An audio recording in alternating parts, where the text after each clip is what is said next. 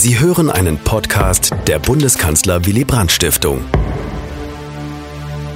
Sie haben die Namen ähm, und das Podium schon vorgestellt bekommen. Ich will Ihnen das kurz nochmal verorten. Neben mir Annika Klose, Landesvorsitzende der Jusos in Berlin, Mitglied der Grundwertekommission auch der SPD, Hedwig Richter, Historikerin am Hamburger Institut für Sozialforschung, spezialisiert in Fragen der Demokratieforschung. Äh, kleiner Cliffhanger sagte gerade zu mir, I so much disagree, Herr Hoffmann. Als Sie sprachen an einer Stelle, lassen wir offen, an welcher Stelle das war. Wir werden dazu kommen. Und natürlich Wolfgang Schmidt, wissenschaftlicher Mitarbeiter der Bundeskanzler Willy Brandt Stiftung und Herausgeber dieses Buches Wir wollen mehr Demokratie wagen.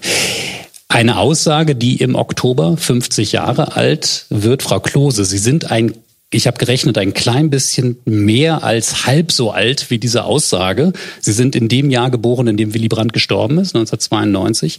Ähm, wir sind ja alle gerade so ein bisschen äh, Rezo und YouTuber geschockt. Ähm, deswegen fühle ich mal vor, nicht, nicht, dass wir über was reden und wir gehen alle davon aus, dieser Satz ist so unglaublich wichtig und hat diese Wirkungsmacht. Ähm, und dann sagen Sie, nee, ist gar nicht mehr so. Wie ist das? Hat dieser Satz eine, eine Wirkungsmacht äh, und, und, und äh, schwingt da etwas bei bei Ihnen, wenn Sie den hören? Ja, also ähm, bei mir als Sozialdemokratin natürlich auf jeden Fall. Ähm, also Willy Brandt nimmt ja nach wie vor eine sehr zentrale Stellung in der Sozialdemokratie ein und das natürlich auch zu Recht. Und ich denke, auch in der jungen Generation ist das natürlich noch ein Satz, der weitestgehend bekannt ist und ja mehr oder weniger ein geflügeltes Wort ge geworden ist. Ob das noch alle so zuordnen können in den Kontext, das weiß ich nicht so genau. Aber ich glaube, dass er ähm, an politischer Relevanz und Bedeutung bis heute nichts verloren hat, sondern dass die Demokratisierung aller Lebensbereiche nach wie vor eine Aufgabe ist, vor der wir absolut stehen, vor der auch die Sozialdemokratie steht. Und ich glaube auch tatsächlich, dass insbesondere ähm, die politische politischen Proteste, die wir gerade von der jungen Generation ja auch sehen, dass das eben diesen Anspruch auch nochmal zum Ausdruck bringt. Unsere Gesellschaft hat sich natürlich seit Willy Brandt massiv weiterentwickelt. Ähm, das geht natürlich, also ganz klar macht sich das fest an den digitalen Kommunikationsformen, wie sehr man vernetzt ist und wie junge Leute selber mittlerweile beispielsweise ihre Meinung ähm, publizieren können über ihre eigenen Kanäle, sei es YouTube oder Instagram oder Facebook. Das ist eine absolute Demokratisierung ähm, von Information. Sie ist zugänglich für alle, die absolute Demokratisierung von Debatte. Alle können mitdiskutieren. Aber unser politisches System, das Repräsentationssystem, das tut sich damit noch sehr schwer. Und ich glaube, es ist eine Herausforderung. Und dieser Satz, der bezieht sich meiner Meinung nach auf alle Lebensbereiche und ist notwendiger, ihn umzusetzen, wie wahrscheinlich in den letzten 50 Jahren selten. Mhm. Wir werden über das heute und äh, über das, äh, was da mitschwingt, diskutieren. Lassen Sie uns noch ein kleines bisschen bei der, bei der Wirkungsmacht dieses Satzes auch bei der Zeit damals bleiben. Ähm, Frau Richter, ich darf bei Ihnen auch verraten, Sie sind auch jünger als dieser Satz. Das ist vielleicht die kleine, die kleine Trennscheid auf diesem Podium. Ähm, die Herren sind, ähm, wenn auch Herr Schmidt leicht älter als der Satz, Herr Hoffmann ein bisschen mehr, ähm, die Damen jünger. Ähm, nichtsdestotrotz, es ist ja Ihr Forschungsgebiet, ähm, die Demokratie, Demokratiegeschichte. Äh, würden Sie denn sagen, ähm, auch in dieser Aussage, in dieser Regierungserklärung, in diesem Satz, äh, war ganz viel Antriebskraft drin, ähm, ganz viel Realität, die daraus auch erwachsen ist oder auch eine ganze Portion Mythos? Also auf jeden Fall ähm, ähm, hat es eine unglaubliche Antriebskraft und Mythos ist ja unwahrscheinlich wichtig, um Dinge in Bewegung zu setzen. Also schon allein, dass es so ein Mythos geworden ist, zeigt eben, wie unwahrscheinlich wichtig das gewesen ist. Ähm, ich denke aber, dass es, dass diese ähm, äh, Verherrlichung dieser Zeit, die ich geradezu bei Ihnen gehört habe, wenn ich das sagen darf, dass die doch ein bisschen übertrieben ist. Also dieses damals war das irgendwie alles ganz großartig und heute geht alles den Berg runter und die Demokratie ist in der Krise. Zur Demokratie gehört, dass sie in der Krise ist ich weiß keine längere Phase irgendeiner Demokratie, in der diese Demokratie nicht in der Krise war. Und wahrscheinlich ist es eben Ausdruck einer starken Zivilgesellschaft, dass man Krisendiskurse führt, dass man sich um die Demokratie ängstigt und ähm, darum kämpft. Und ich will nur drei Punkte nennen, die damals eben, denke ich, weniger optimal waren. Sie haben das teilweise auch angesprochen und die heute, denke ich, eindeutig besser sind. Also dazu gehört beispielsweise der Antisemitismus, der damals noch viel, viel selbstverständlicher war. Und der, ähm, die große Serie, ähm, Fernsehserie Holocaust stand ja noch bevor. Und das ist wirklich der Punkt, an dem die Deutschen anfangen, auch die anderen Europäerinnen und Europäer anfangen, über den Holocaust nachzudenken und was für entsetzliche Verbrechen dort passiert sind. Diese Antisemitismus. Der, ich finde auch, dass der Antisemitismus eine der großen Herausforderungen ist, mit denen wir jetzt umgehen müssen. Aber das ist noch lange nicht in, in, in, in dem Ausmaß, in der Selbstverständlichkeit, in der die Gesellschaft damals davon geprägt war. Ein zweiter Punkt ist ähm, die Political Correctness, zu der auch ähm, die äh, Frauenbewegung gehört. Wenn man sich dieses schöne Bild anschaut, ich weiß nicht, ob Sie es schon gesehen haben, ähm, im, in diesem Sammelband, wo eben das Kabinett Willy Brandt ist, ähm, das sind alles Männer und das war so selbstverständlich und das ist, ich will nicht, das jetzt gar nicht normativ oder? bewerten, es aber also genau, natürlich, es gibt, es gibt eine, eine Frau, Frau, aber wir leben heute in einer Gesellschaft, in der das wirklich undenkbar wäre. Also und ich finde, es hat sich so so viel verändert. Dieser Spruch ähm, äh, mehr Demokratie wagen ähm, wirkt bis heute nach, wenn Sie so wollen und ähm, hat viel Gutes und bewirkt und bewirkt bis heute noch viel Gutes. Mhm. Äh, Wolfgang Schmidt, Sie beschreiben in Ihrem Vorwort, dass diese Aussage, die, die so ein Erinnerungsort geradezu geworden ist für diese Republik, eigentlich eher irgendwie beiläufig gefallen ist in dieser Regierungserklärung. Ähm, ist da was größer geworden, was gar nicht so groß gemeint war? Also in der Tat ist es so, dass diese, dieser Satz schon sehr weit am Anfang äh, der Regierungserklärung fällt und ähm, auch nicht durch Beifall unterbrochen wird oder besonders von Brand betont wird. Ähm, und die Beispiele, die er dann bringt, ähm, die sind aus heutiger Sicht sicherlich etwas skurril. Äh, zum Beispiel, dass man äh, Hearings im Bundestag äh, stattfinden lassen will und dass man durch Informationen die Bürger ähm, stärker oder besser informieren will, damit sie am politischen Geschehen besser teilhaben können. Also, aber man muss schon sagen, dass Brandt diesen Satz ähm, insofern ernst gemeint hat und auch als Angebot verstanden hat, gerade an die jüngere Generation. Das äh, wird auch in dieser Regierungserklärung klar. Ähm, er hat ja selbst schon in den Jahren davor davon gesprochen, es wurde auch schon angedeutet, ähm, äh, Demokratisierung aller Lebensbereiche, Demokratie als ein ähm, Bestandteil, ein wichtiger Bestandteil einer modernen, leistungsfähigen Gesellschaft, eines modernen, leistungsfähigen Staates. Äh, und äh, unter diesen ähm, Begriffen muss man diesen äh, Satz auch mit einordnen. Ähm, und das ist eben ein Angebot zum Mitmachen in der parlamentarischen, in der repräsentativen Demokratie war. aber ist es auch äh, so, und das ist jetzt gerade auch von äh, Frau Richter ja äh, gesagt worden. Äh, er hat inspiriert. Er hat insbesondere diejenigen, die aus der ähm, äh, neuen Linken kamen, die auch in den Jusos aktiv waren, äh, inspiriert, um dann auch äh, in die SPD zu gehen und dort äh, für mehr Demokratie einzutreten. Also da ist Brandt dann auch beim Wort genommen worden äh, und das hat in der Tat in der SPD dann äh, zu einigen Konflikten geführt. Äh, aber letzter Satz zur, zur Regierungserklärung in der Tat hat dann der eine Satz, äh, wir stehen nicht am Ende unserer Demokratie, wir fangen erst richtig an, äh, den Brand dann auch wirklich mit äh, sehr viel Wucht vorgetragen hat gegen heftigen Widerstand aus den Oppositionsreihen, der hat da natürlich für sehr viel mehr Aufregung gesorgt.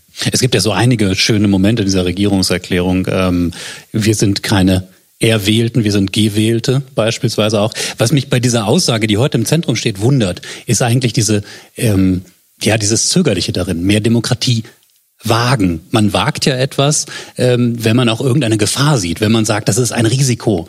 Ähm, worin lag denn dieses Risiko? Haben Sie eine Vermutung? Ich habe mir die Entwürfe für die Regierungserklärung mal angeschaut im letzten Jahr. Und in der Tat, in einem der ersten Entwürfe ist davon die Rede, äh, wir müssen Demokratie riskieren. Äh, das ist natürlich ein sehr ähm, zweideutiger äh, Satz oder wäre es gewesen. Ähm, deshalb ist man dann, ich weiß nicht, wer das dann umgetextet hat, zum Wagen gekommen.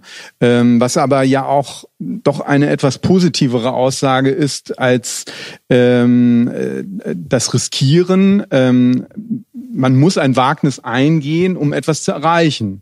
Äh, ich glaube, das ist, glaube ich, die Konnotation, die ähm, da vor allen Dingen mitschwang, ähm, eben als, äh, wenn man ähm, mehr Menschen äh, am politischen Prozess äh, teilnehmen lassen will, weil man meint, dass das notwendig ist für eine moderne Gesellschaft, für einen modernen Staat, dann muss man dieses Wagnis eingehen, dass man da auch Konflikte ähm, produziert. Äh, da ist das Stichwort Konfliktdemokratie ja genau das Richtige.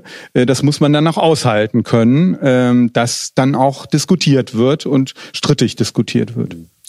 Frau Richter? Ja, ich ähm, will hier noch anfügen, dass Demokratie damals auch noch gar nicht so diese große Selbstverständlichkeit hatte, die es heute hatte. Und zum Beispiel noch bis in die 1950er Jahre war bei Umfragen, ähm, haben die Menschen in Großbritannien angegeben mit einer Mehrheit, dass sie nicht in einer Demokratie leben. Also das war in ganz Europa einfach noch nicht. Das änderte sich dann natürlich in den 60er Jahren. Aber das ist noch nicht so wie heute, dass es irgendwie, dass es ein bisschen merkwürdig klingt, mehr Demokratie wagen, weil wir ja alle doch ähm, ziemlich deutlich Demokratie befürworten. Auch da würde ich sagen, alle Umfragen zeigen, zeigen, dass selbst weltweite Umfragen, dass die Menschen in ihrer überwiegenden Mehrheit Demokratie befürworten. Ähm, und das war damals, denke ich, noch nicht so selbstverständlich. Und deswegen eben diese hm. Ja, äh, wobei Trump noch nicht mit 70 Prozent Trump gewählt. Orban, ja, Orban. ja. Herr Hoffmann, Sie müssen, wenn Sie dazwischen reden, auch das Mikrofon nehmen, aber ich... Entschuldigung, ich wollte ähm, aber nicht, nicht ins Wort fallen. Ich meine, hm, weshalb ich mich missverstanden fühlen würde mit diesem Verherrlichen ist, das sind ja ganz andere Messlatten. Also das 69 nimmt das Buch als Messlatte für, für eine Entwicklung, die seit 49 läuft. Und äh, das war die Adenauer Welt. Und auch die SPD wusste eigentlich nicht, wie sie diese Adenauer Welt los wird. Daran gemessen war es ein enormer Schritt, obwohl man einen hohen Preis zahlte. Also nicht mehr in der zentralen Lebensfrage von Willy Brandt, die, die deutsche Vergangenheit, die ins, ins Exil gebracht hatte, der Weg Deutschlands unter Hitler. Nicht mal darüber konnte man offen reden. Also das, das ist der Moment von 69. Ihre Messlatte ist aber völlig unbestritten, dass sich ab dann ähm, eine gesellschaftliche Entwicklung allmählich äh, zeigte, äh, die in den 60er Jahren auf die gedrängt wurde, für die, die aber nicht zu schaffen war. Da, da wäre eher meine Frage, weshalb ist es nicht gelungen, frühzeitiger zu integrieren? Ich erinnere mich, dass man, dass ich war bei einer kleinen liberalen Zeitung, Stuttgarter Zeitung. Und wir haben einen jungen Mann namens Späth, der noch nicht Regierungschef war. Das war der erste Politiker in Bonn, den ich kennenlernte. Den haben wir interviewt. Und der sagte, passen Sie mal auf, die Bürgerinitiativen in der Republik.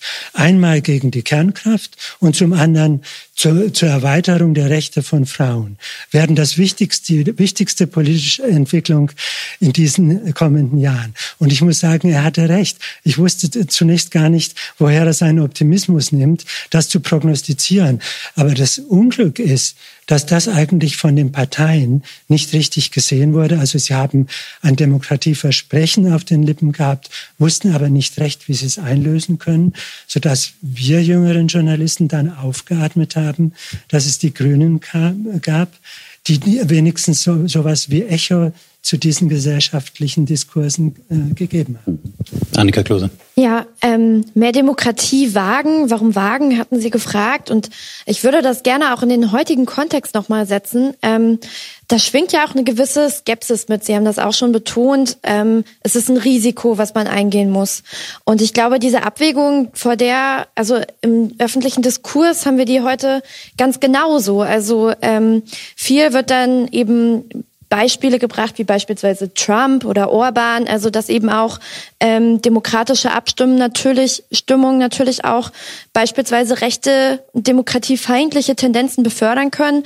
Und sicherlich war, nehme ich mal an, Willy Brandt in, gerade auch mit seiner eigenen Biografie auch sehr geprägt von der Erfahrung der Weimarer Republik und ähm, eben auch der deutschen Gesellschaft der Nazizeit.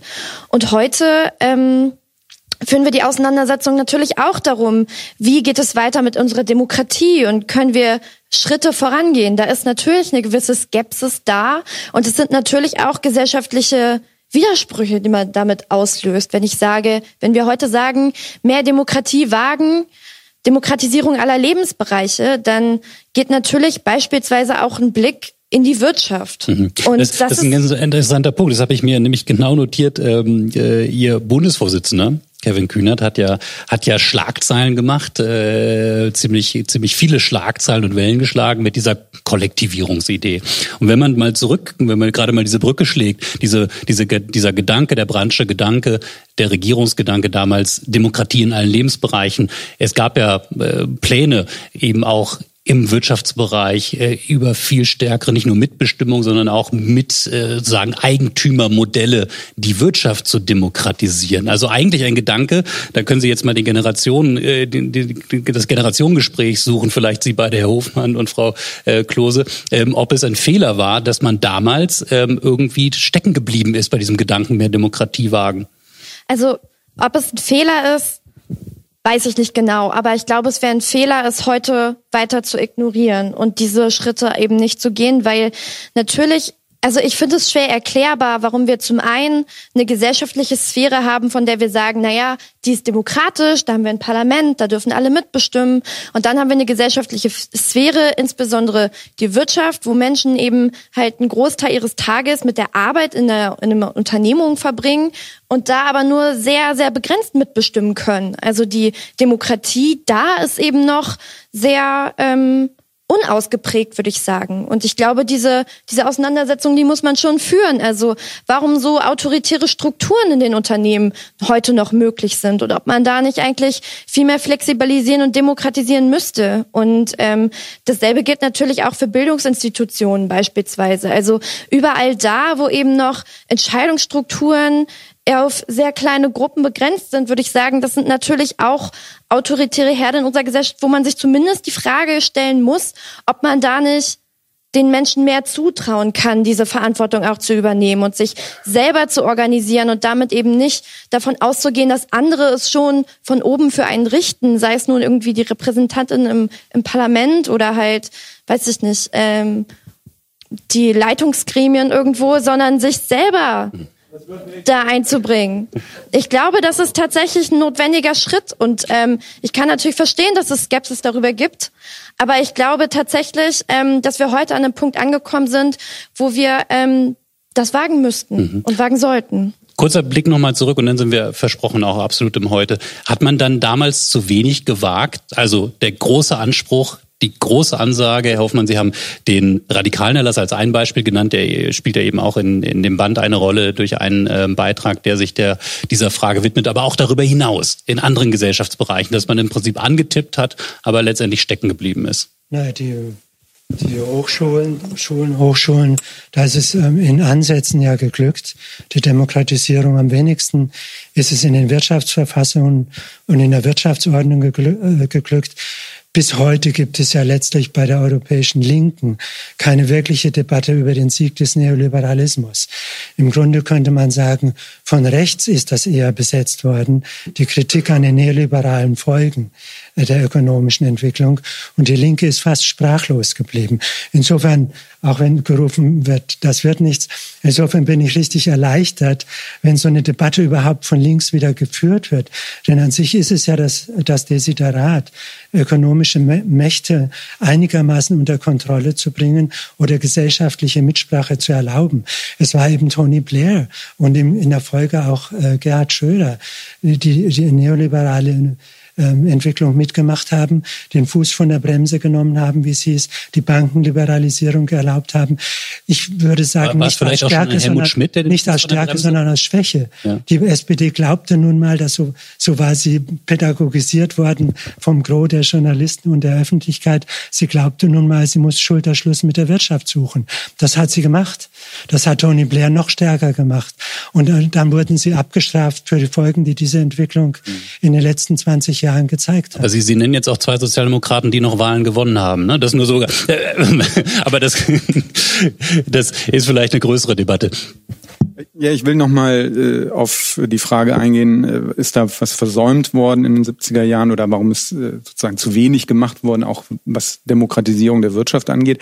Die Jusos haben ja damals Anfang der 70er Jahre starke Forderungen gestellt, die auch auf Sozialisierung, auf Realisierung sozialistischer Modelle hinausliefen. Äh, die SPD-Führung hatte da auch ihre Probleme mit, denn sie war nun mal eine äh, Volkspartei der linken Mitte, Mitte mit 1972 45 Prozent der Stimmen. Äh, also die Wähler, die damals die SPD gewählt haben, wollten in Mehrheit nicht äh, ein sozialistisches System. Also ich übertreibe jetzt mal, ja, aber äh, auch darauf musste ja Rücksicht genommen werden. Ähm, also ähm, insofern äh, sollte man gleichzeitig aber auch sagen, es ist ja eine Menge erreicht worden, auch in dieser Zeit. Also ich nenne äh, Reform des Betriebsverfassungsgesetzes, äh, Mitbestimmung, Senkung des Wahlalters, das ist ja alles auch schon angeklungen. Also es hat ja äh, auch äh, im Band wird das sehr schön auch ähm, gezeigt in dem Beitrag von Knut Andresen, äh, die Lehrlingsbewegung. Es hat also auch eine Bewegung von unten gegeben, die sich für Demokratisierung in den Betrieben eingesetzt hat, äh, von den Gewerkschaften unterstützt wurde dabei, äh, um eben zum Beispiel Auszubildende nicht länger in einem äh, ja Knechtsverhältnis, würde man heute sagen, ähm, äh, zu halten, sondern wirklich als gleichberechtigte ähm, Mitarbeiter in einem Betrieb mit, mit Rechten. Ja, ähm, All das hat sich damals äh, mit verändert. Äh, und äh, ein, ein letzter Satz noch dazu, warum es auch so schwierig war, Veränderungen ähm, durchzusetzen.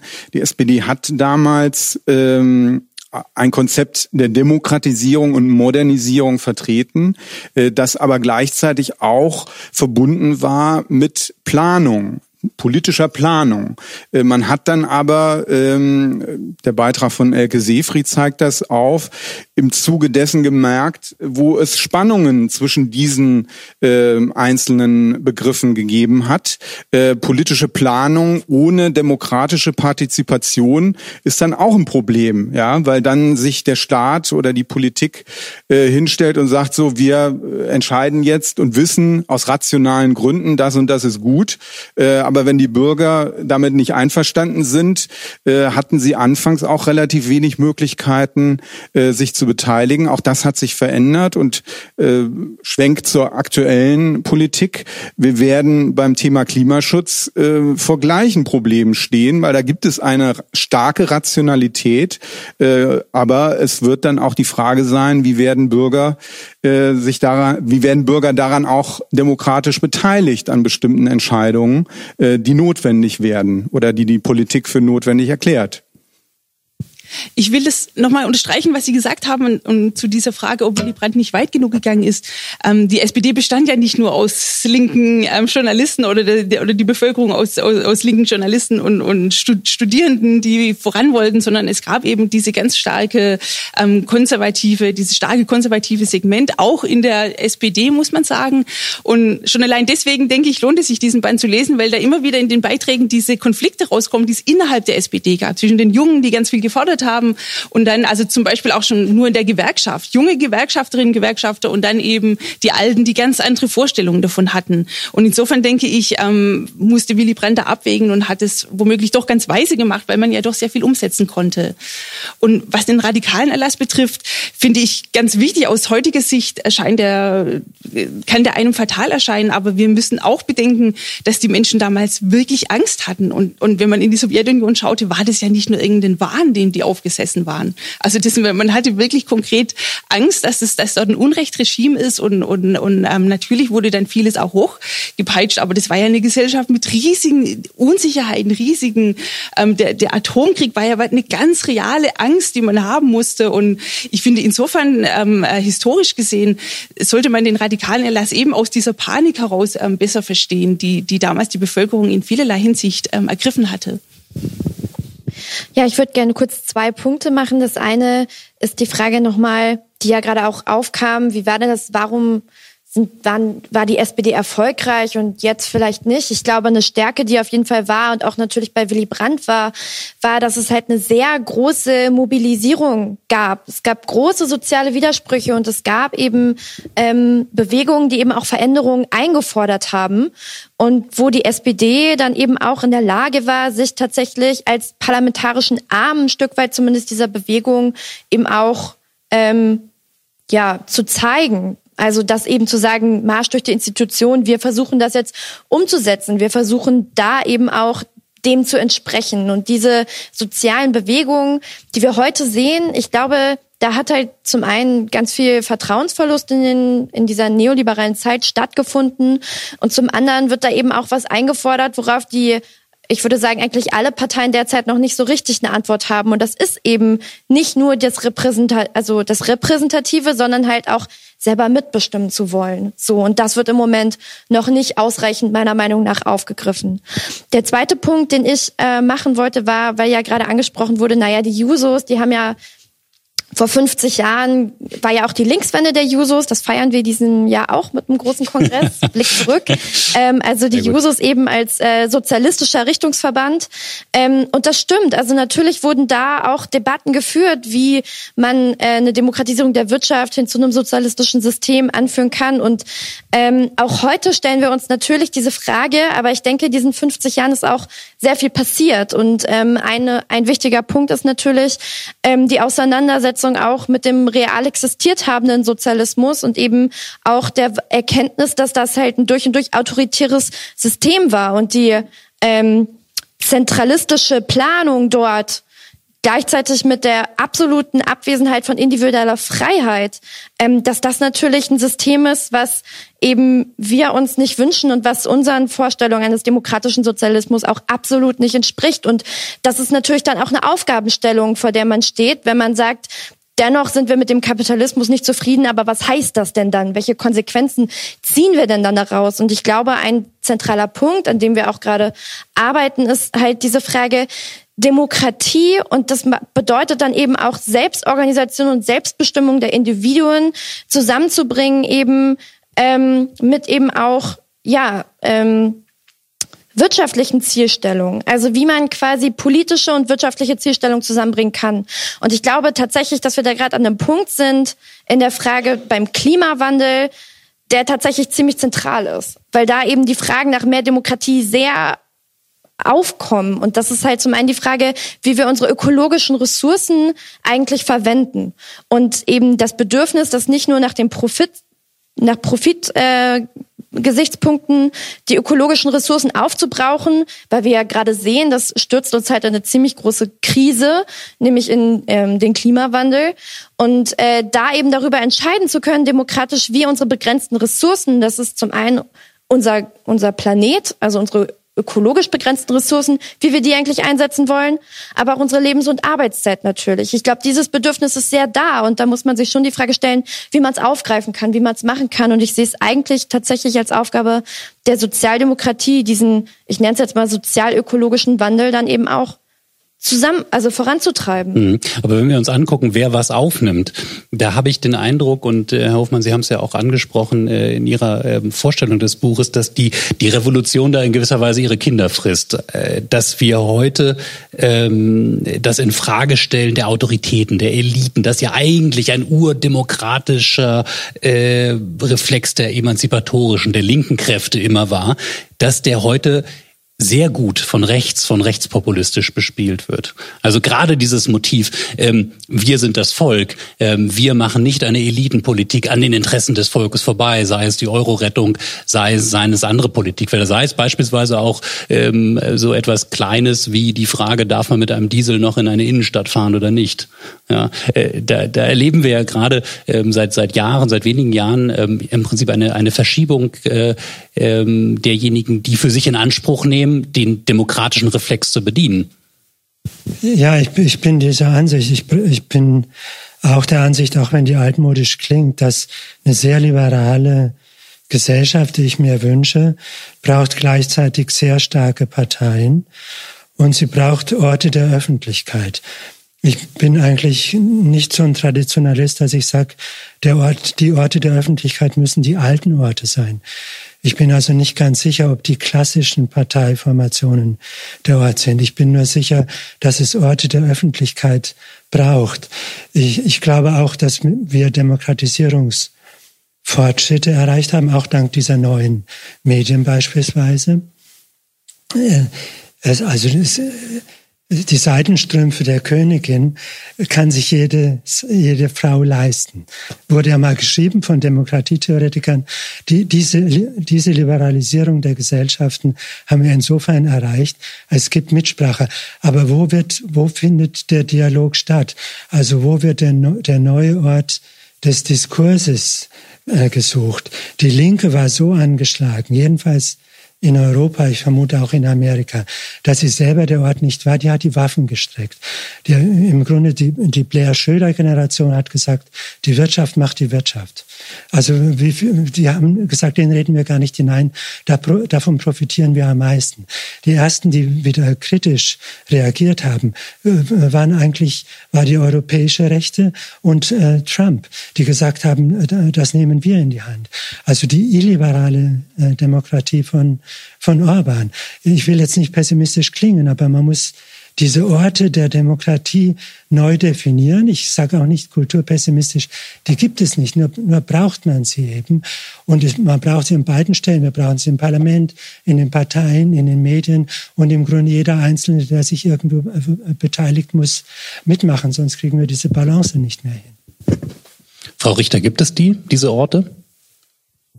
Ähm, ja, also ich, ich, ich stimme Ihnen dazu, dass wir die Orte brauchen und dass es, ähm, also das Parlament ist natürlich einer dieser Orte, die, die Parteien gehören dazu. Wobei ich ähm, denke, wir müssen erst mal sehen, ist das wirklich der Untergang des Abendlandes, wenn die großen Parteien nicht mehr die, die alte Macht haben, sondern wenn es eine größere Pluralität gibt?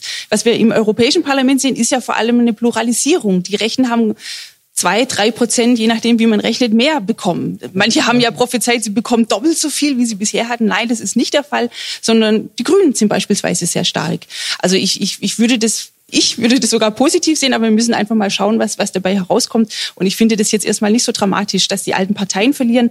Und ich glaube übrigens auch nicht diese Erzählung, dass der Neoliberalismus die SPD zerstört, zerstört hat, denn die alten Institutionen kommen überall ins Wanken. Wir sehen genau das Gleiche bei den Kirchen, wir sehen genau das Gleiche in den Gewerkschaften. Da braucht es keinen Schröder und keine, ähm, äh, niemand, kein Blair, ähm, um, um das zu machen. Ich glaube, das kommen ganz andere strukturelle Faktoren ins Bild. Und ähm, ihre Erzählung geht ja auch dahin, dass es sozusagen ökonomische Ungerechtigkeiten sind, die die Rechten hochgebracht haben. Auch das zeigen die Umfragen nicht. Das sind vor allem Ungebildete. Es sind sehr stark, also in, den USA sind es sehr stark weiße Männer, die die Wählerbewegung hingemacht haben zu Trump. Das sind viel eher kulturelle Fragen.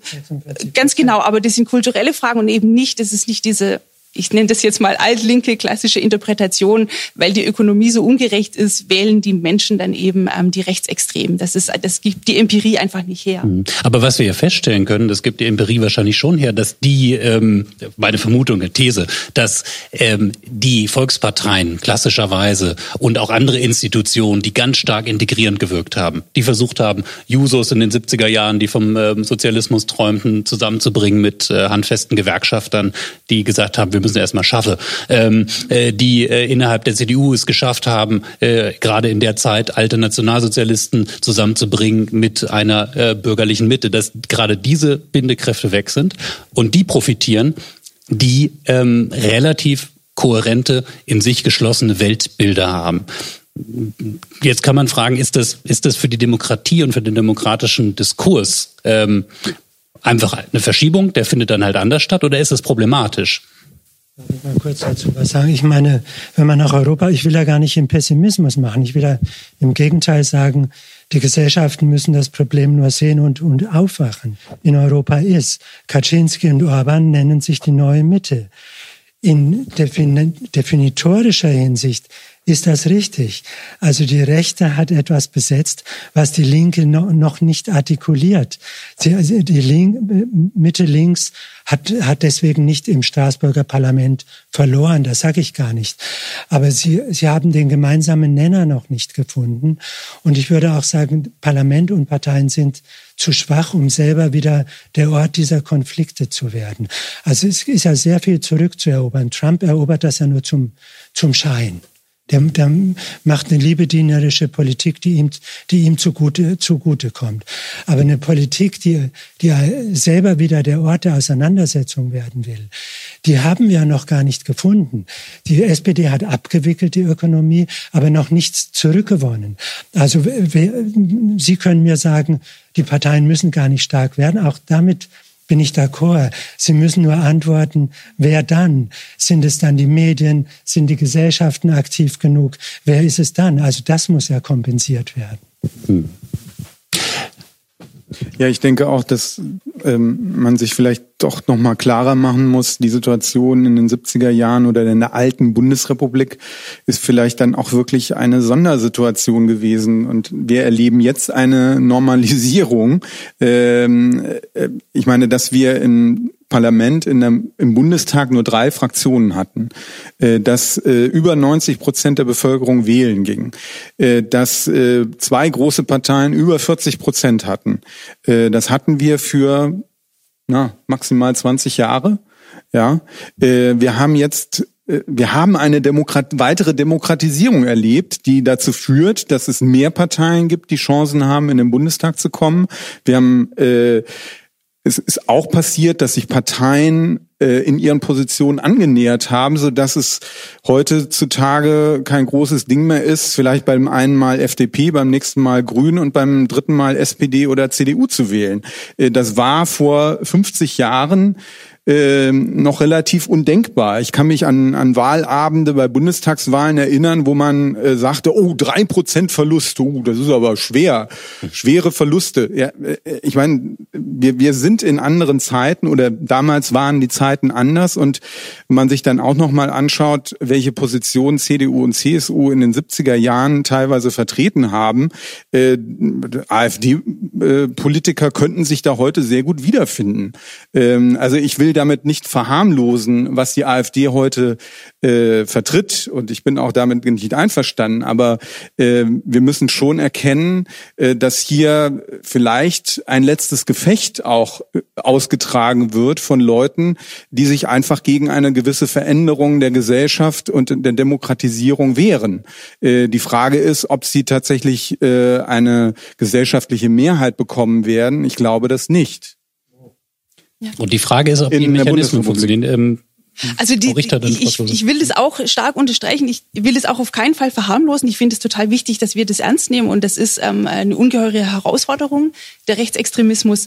Aber ähm, ich sehe das auch eher als sozusagen der letzte Kampf. Also genau wie Sie gesagt haben, denn unsere Gesellschaft ist so plural und, und, und hat so viel an Demokratisierung erreicht, wie wir das einfach noch nie hatten. Also mit unserer Gesellschaft meine ich jetzt unsere ähm, auch durchaus europäischen Gesellschaften. Es ist inzwischen der, der letzte ein, Kampf worum? Das der, der, der nochmal der letzte Kampf von rechts, um ein homogenes, dieses alte, weiße, männliche ähm, Weltbild nochmal ähm, aufzustellen und vielleicht nochmal zu erreichen. Ich bin mir ganz sicher, dass es denen nicht gelingt.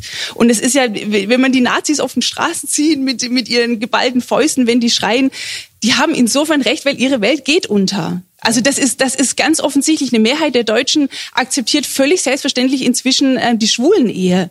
Das, das war vor zehn Jahren noch unvorstellbar. In ihrer, in, in, in ihrer Zeit der 60er Jahre war das einfach, das, das konnte man ja noch gar nicht ansprechen. Herr Hoffmann, zunächst Frau Klose, dann gerne. Ja.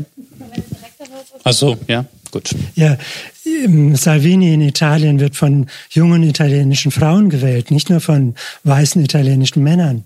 Äh, Frauen, Frauen gehören natürlich immer, das ist ein, das Argument habe ich noch nie verstanden. Natürlich haben Frauen auch Hitler gewählt.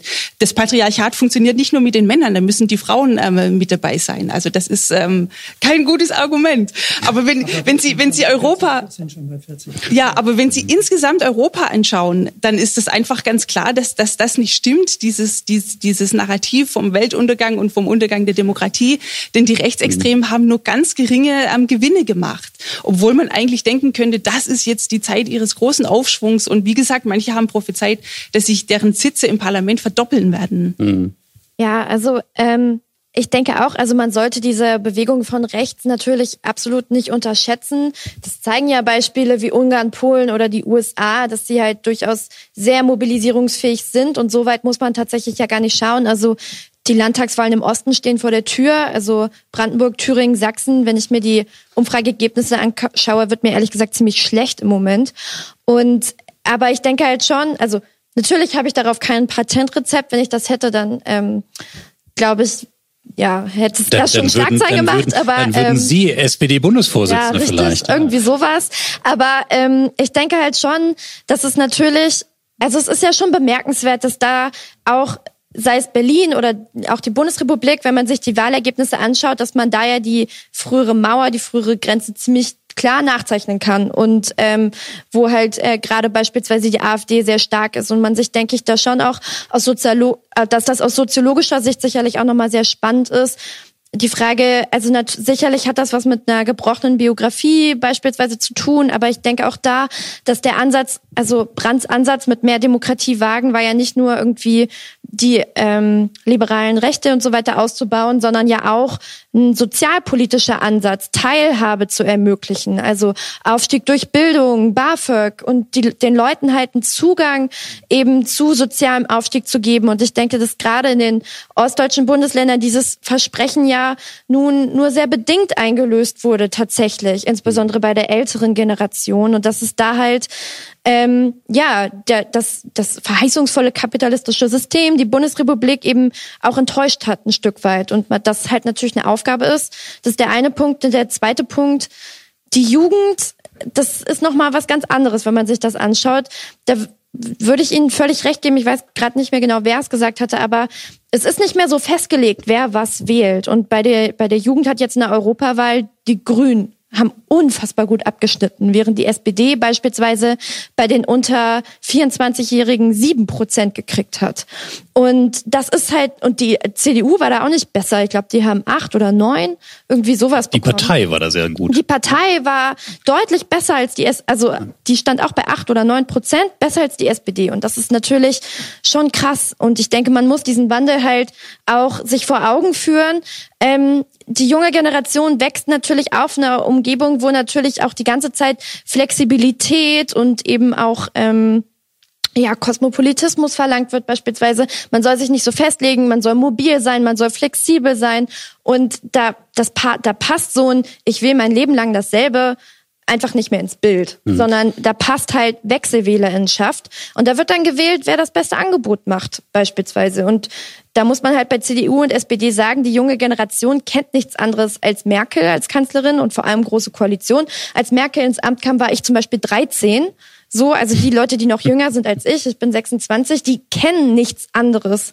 Das ist kein besonders attraktives Politikangebot, höchstwahrscheinlich. Dann wählt man die Partei. Aber was ich, was ich daran spannend finde, äh, auch gerade, Sie haben ja auf die Wahlergebnisse hingewiesen, äh, ähm, bei Brandt ist ja auch ein wichtiges Stichwort, ähm, die Mitverantwortung der Bürgerinnen und Bürger. Also äh, dass das eben auch bedeutet, dass man etwas einbringt, dass Demokratie eben kein äh, Supermarkt ist, in dem man dann äh, früher hat man immer das gleiche Produkt gekauft, heute geht man mal zu verschiedenen Regalen, ähm, sondern wo man auch selbst etwas mit einbringt. Und da erleben wir ja schon Strukturveränderungen. Da kann man diese Protest, wir sind das Volk, Demokratie-Momente von Pegida und Co., also eher vom Rechtspopulismus von der Seite her aufzählen. Man könnte aber auch zum Beispiel die, ein, ein Wutvideo eines YouTubers oder eben auch andere Phänomene äh, der der der äh, sagen Internet Social Media Welt nehmen, äh, wo letztendlich schnelle Bekundungen möglich sind, aber ohne große politische Verantwortung, ohne dass man äh, sozusagen sich in die Kernearbeit der Demokratie hineinbegibt. Jetzt bin ich ein bisschen der pessimistische hier. Ne? Soll gar nicht so klingen, aber die Frage ist schon, erleben wir da einen Wechsel, wo wir feststellen, wow, diese Demokratie lebt aber auch von Voraussetzungen, ähm, äh, die vielleicht von dann einer jungen Generation gar nicht mehr so geschaffen äh, oder so erfüllt werden, ähm, wenn es zu einer Zuschauerdemokratie dann dadurch wird. Wer will? Also überraschenderweise ähm, sehe ich die Entwicklung im Internet sehr, sehr positiv. Und ähm, ähm, Rezo, das, das, das ist doch ein tolles Beispiel, dass einer einfach, also auch ein tolles Beispiel für Egalisierung, für Demokratisierung, dass, dass da ein, ein Student da sitzt und seine Botschaft verkündet und die Leute finden das gut. Und, und ähm, ich stimme allerdings AKK in der Hinsicht zu, dass wir Regeln brauchen. Also weil ja immer wieder das Internet wird in alle Regeln angeführt, ähm, wie entsetzlich das ist, dass da dieser ganze Nazi-Müll kommt und ähm, dass wir überschüttet werden und es zählen nur die Clickbites und nicht die Inhalte. Aber ich, ich denke, dass es kein Problem ist. YouTube fängt ja jetzt an, ähm, Regeln einzuführen, dass zum Beispiel Verschwörungstheorien einfach ähm, weniger gezeigt werden oder wenn es dann zu Holocaust-Leugnung geht, dass man das runternimmt. Und äh, das ist alles, all das ähm, Twitter, YouTube, das sind ja alles unwahrscheinlich junge Medien noch, also von unserem Alter aus jetzt gesehen. Ähm, und und äh, natürlich braucht es da eine gewisse Zeit, bis da Regelungen kommen. Aber eigentlich dienen die, wie auch beispielsweise Wikipedia dazu ähm, als ganz, ganz großer Gleichmacher. Also das ist, die Leute haben Zugang zu Informationen, die sie vorher nicht hatten. Und ich sehe das auch nicht, dass die Politik zum Beispiel immer intransparenter wird. Ganz im Gegenteil. Was wussten früher Wählerinnen und Wähler von, von ihrem ähm, gewählten Abgeordneten, wenn der dann jemals wieder zurückkam, was ab und zu passierte, aber wenn er dann erstmal in Bonn war, dann musste er, das war eine weite Reise und das ist heute viel, viel transparenter. Über E-Mails kann man die besser erreichen. Viele fühlen sich bemüßigt, in den sozialen Medien sich beschimpfen zu lassen. Ähm, man kann in, online eigentlich ganz, ganz große Prozesse, ähm, ähm, parlamentarische Prozesse genau verfolgen, nachlesen und natürlich gibt's auch die Ausschüsse, aber auch die bemühen sich, sofern das möglich und sinnvoll ist, um Transparenz also ähm, großes Plus des Internet, denke ich, für unsere Demokratie. Hoffentlich, hoffentlich, hoffentlich stimmt's. Ich, also ich habe ein gewisses, also ich bin gar nicht misstrauisch. Ich sage nur, Politik braucht einen Ort, wo sie ausgetragen und ausverhandelt wird. Der Ort selber ist mir relativ egal, aber es muss diese Orte geben. Im Moment würde ich eher sagen, es gibt eine Liberalisierung, es gibt äh, gutes und, und schlechte Entwicklungen dabei. Es gibt aber, aber auch Fragezeichen, die ich hätte. Die liberale Gesellschaft ist nicht automatisch eine, die einen Diskurs miteinander führt über die, über die gesellschaftlich verbindenden Verhältnisse. Mhm. Und das, die Orte müssen wir wieder finden. Ob das dann das Internet ist oder das, ob das die alten Parteien sind, ist fast sekundär. Oder das Parlament ist, das kann sein. Aber den Grund, den Grundoptimismus, es läuft schon toll, den kann ich, wenn ich nach, nach Europa blicke, so natürlich nicht äh, teilen. Das würden Ihnen viele Polen beispielsweise ziemlich verübeln, die unter ihrer Kaczynski-Regierung wahnsinnig leiden und der Sache irgendwo nicht Herr werden und das fürchterlich undemokratisch finden, was bei ihnen im Lande passiert. Und ob die Italiener, die Liberalen, äh, äh wirklich die Entwicklung von Herrn Salvini und diesen ganzen diese die im Grunde frühfaschistische Tendenz Italiens gutheißen würden, die demokratischen Italiener, weiß ich auch nicht. Also ich will damit jetzt nicht mhm sie mundtot machen oder die Entwicklung nur düster zeichnen. Aber die, die Entwicklung ist so, so, dass Mitte links noch keine Organisationsformen auf die neue multimediale Demokratie gefunden hat.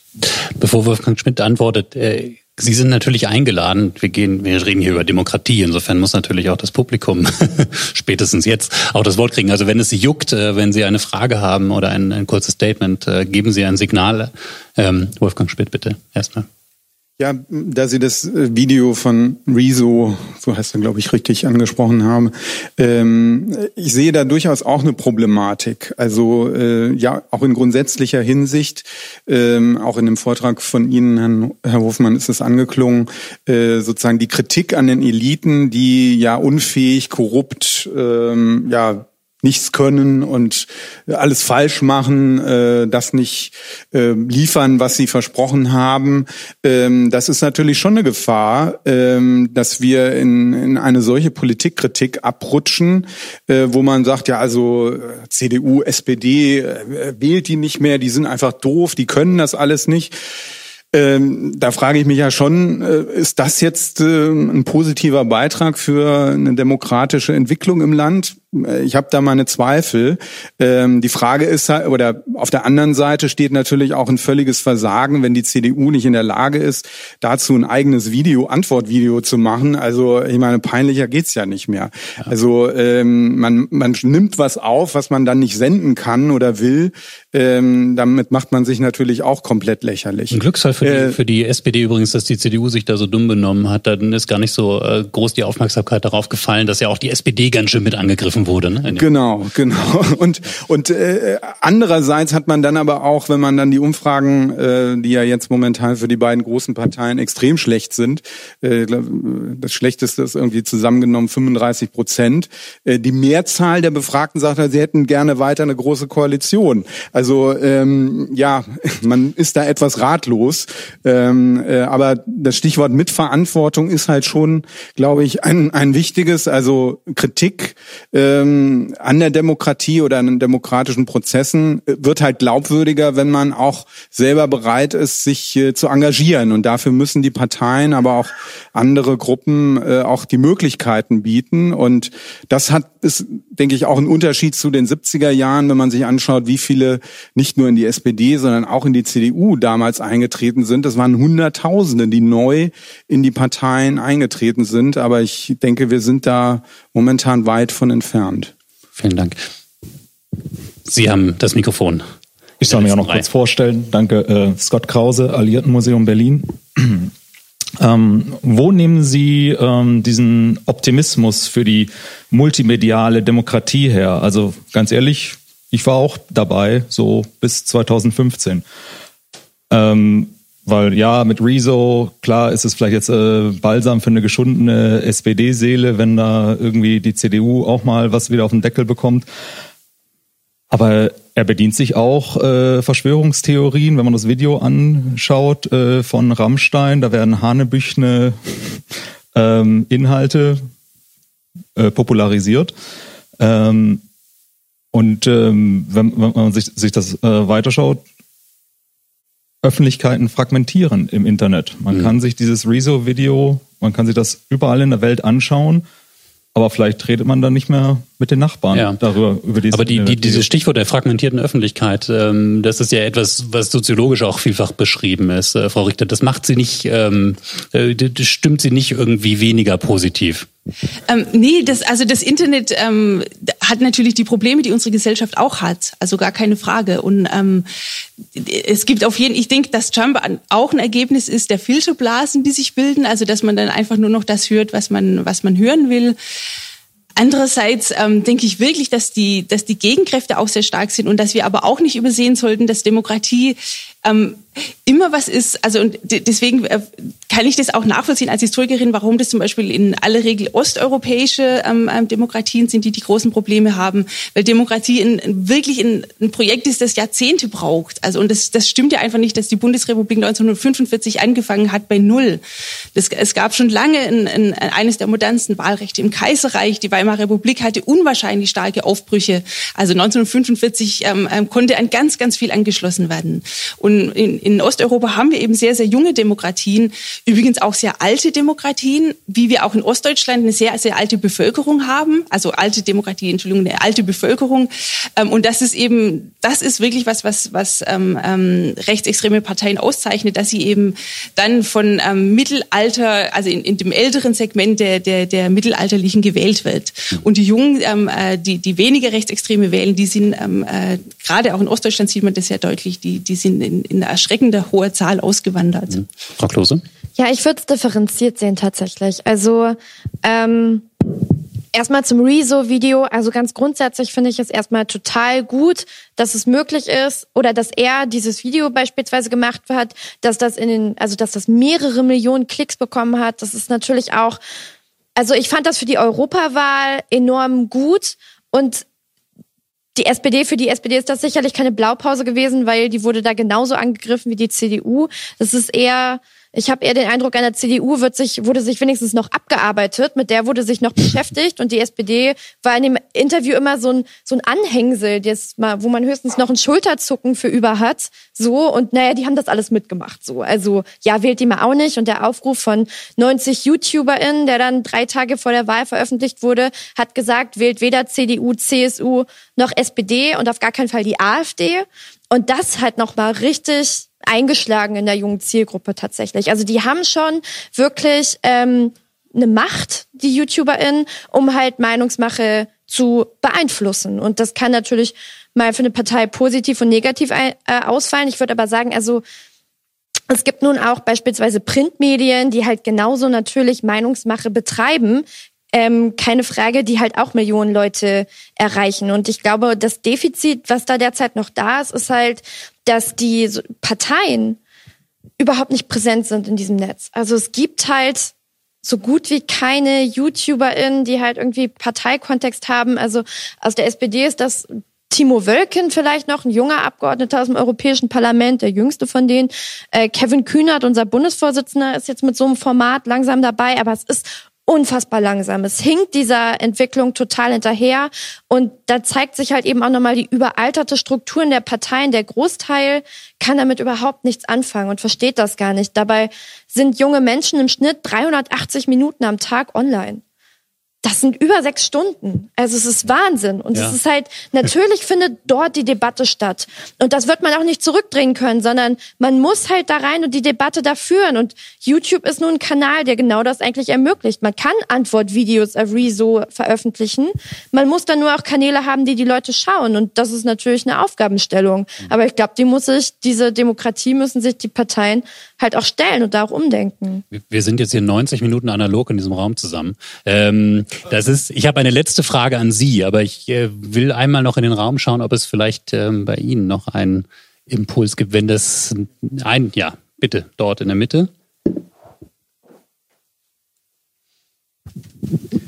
Also ich arbeite politische Bildung mit Berufsschülern und zwei Sachen. Erstens, ich finde, Politik verkommt immer mehr zu Werbung. Vor einem der letzten Wahlen habe ich gehört, ja, wir haben noch nicht das richtige Thema. Hallo, ich finde jedenfalls, Parteien sollten für Inhalte stehen und nicht für Themen. Und dieser Wahlkampf hat mir ein bisschen Angst gemacht jetzt, weil es ist das Thema Klimaschutz, aber was sind denn die Inhalte? Und wo passiert wirklich was? Und diese YouTuber, was haben die denn für eine politische Meinung? Die haben ein Werbevideo in gewisser Weise da gemacht und Wahrscheinlich haben die politischen Parteien demnächst auch ihre Werbeabteilungen, die dann entsprechende äh, äh, Sachen hinstellen. Aber dadurch kommen wir doch politisch und inhaltlich kein Stück weiter. Und in einem Seminar hat jetzt ein Berufsschüler gesagt, am Ende von drei Tagen von so einem Seminar, na ja, äh, da ging es um die neue Rechte und wie versucht die Menschen zu, äh, zu gewinnen. Ähm, da sagte er dann, naja, vielleicht ist doch eine äh, schlechte, äh, eine, eine, eine gute Diktatur besser als eine schlechte Demokratie. Also diese Erwartung, was soll Politik bringen, ja? Und das finde ich eine ganz gefährliche Entwicklung. Und insofern hat es für mich also mit der AfD was mit Haltsuche zu tun. Wir sind nicht in Zeiten von Wohlstand und äh, Willy Brandt war für mich also ganz toll Aufbruch und so. Aber ähm, ähm, das, das ist vorbei. Die Leute wollen auch eine Sicherheit und die wollen auch, dass die Parteien, wenn dann Leute integrieren und inhaltliche Auseinandersetzungen führen und sich nicht ein Thema für einen Wahlkampf suchen. Vielen Dank, vielen Dank für diese Eindrücke. Ähm, wo, ja, wollen, bitte. Ähm, glauben Sie, dass die Wahlkämpfe früher differenzierter waren? Ganz bestimmt nicht. Die Menschen haben, wenn es hochkam, haben sie im Fernsehen irgendwie mal einen Spot gesehen, ansonsten die Wahlplakate. Also das ist eine dieser klassischen Untergangserzählungen, denen wir irgendwie so gerne anhängen. Aber ich, ich, ich sehe zum Beispiel auch die, die Talkshows gar nicht so negativ. Also wenn ich mir die mal anschaue, da, da geht es doch ganz konkret um Inhalte. Manchmal fallen sie sich ins Wort, manchmal ist es schön, manchmal weniger schön, manchmal wird die eigene Meinung vertreten. Aber ich, ich glaube, dass das überhaupt nicht stimmt, dass man früher intensiver diskutiert hat. Das, warum brauchen wir immer diese Untergangserzählungen? Und, und Rezo ist ja auch so interessant, das ist ein sehr langes Video. Oder schauen Sie sich mal den riesigen, großartigen Markt an politischen Podcasts an. Die können anderthalb Stunden lang gehen. Das hören sich Leute an. Einfach Auseinandersetzung zu politischen Themen. Ich sehe das überhaupt nicht und ich sehe auch gerade da das Internet als eine ganz, ganz große Chance auch als eine Gefahr, aber warum sollten wir diese Gefahr nicht in den Griff kriegen? Also Demokratien haben schon so viel in den Griff gekriegt, so viel neue Entwicklungen. Demokratien sind die Lebensform, die Regierungsform, die dazu geeignet sind, solche neuen Herausforderungen ähm, äh, zähmen zu können und damit umgehen zu können. Jetzt haben Sie äh, eine Gegenfrage bekommen. Ich würde vorschlagen, dass Sie die, dass Sie die gleich beim pfälzischen Wein klären, wenn es denn welchen gibt hier, weil bin mir gar nicht sicher. Äh, meine letzte Frage an Sie hier. Wir machen es mal ganz konkret. Und Willy Brandt ist derjenige, der diesen Satz gesagt hat fünf, vor 50 Jahren. Willy Brandt ist auch der derjenige, der es ähm, erstaunlich lange geschafft hat, an der Spitze der SPD zu stehen, wenn man mal anschaut, was danach so passiert ist. Ähm, und jetzt wäre das ja vielleicht ein Moment, mehr Demokratie zu wagen innerhalb dieser SPD. Sie sind als Letzte dran. Ähm, sollte die SPD diesen Weg gehen aus diesem aktuellen Dilemma, äh, in dem sie jetzt ist, diesem Führungs, dieser Führungskrise, in dem sie sagt, das übergeben wir den Mitgliedern äh, der Sozialdemokratischen Partei oder vielleicht sogar darüber hinaus. Und man öffnet das wie auch in anderen Ländern, dass man sagt, wenn man Sympathisant der SPD ist, darf man mitwählen. Herr Hofmann, wie schätzen Sie das ein? Ja, genau, um, um quasi die Vorsitzfrage zu klären. Ja, ich fürchte, die SPD hat größere Probleme, als in dieser oder jener Form die Vorsitzendenfrage zu klären. Letztlich ist die SPD sich über das, worüber wir uns versucht haben zu unterhalten, überhaupt nicht klar, welche Rolle sie als demokratische Partei in dieser Gesellschaft spielen soll. Ich bin schon der Ansicht, es gibt ein, angesichts der ökonomischen Entwicklung, der gesellschaftlichen Entwicklung, gibt es von Mitte nach, auf Mitte links einen wahnsinnigen Klärungsbedarf. Es, es gibt theoretisch eine riesige Nachfrage danach. Das wird in den modernen Gesellschaften weitgehend zurzeit, wenn ich mal Spanien ausnehme, von rechts besetzt. Das kann kein Normalzustand bleiben. Aber wie man da, wie, wie sich die SPD etwas zurückerobern kann, darüber bin ich mir nicht, äh, nicht klar. Ich glaube nicht, dass es geht dadurch, dass sie einfach graswurzeldemokratisch die Person an der Spitze wählt. Das kann sie machen, aber sie soll nicht hoffen, das würde ihre Probleme lösen. Also Sie sagen, äh, über Inhalte erst reden und dann über Personen. Ich bin der Journalist, ich rede natürlich immer über Personen. Frau Richter, die Frage nochmal, sollte die SPD das tun? Ähm, ich, ich, bin dagegen. Ich halte es für einen großen Fehler zu glauben, dass die Demokratie immer besser wird, je, je, je, ähm, je, je über über je mehr Dinge wir abstimmen.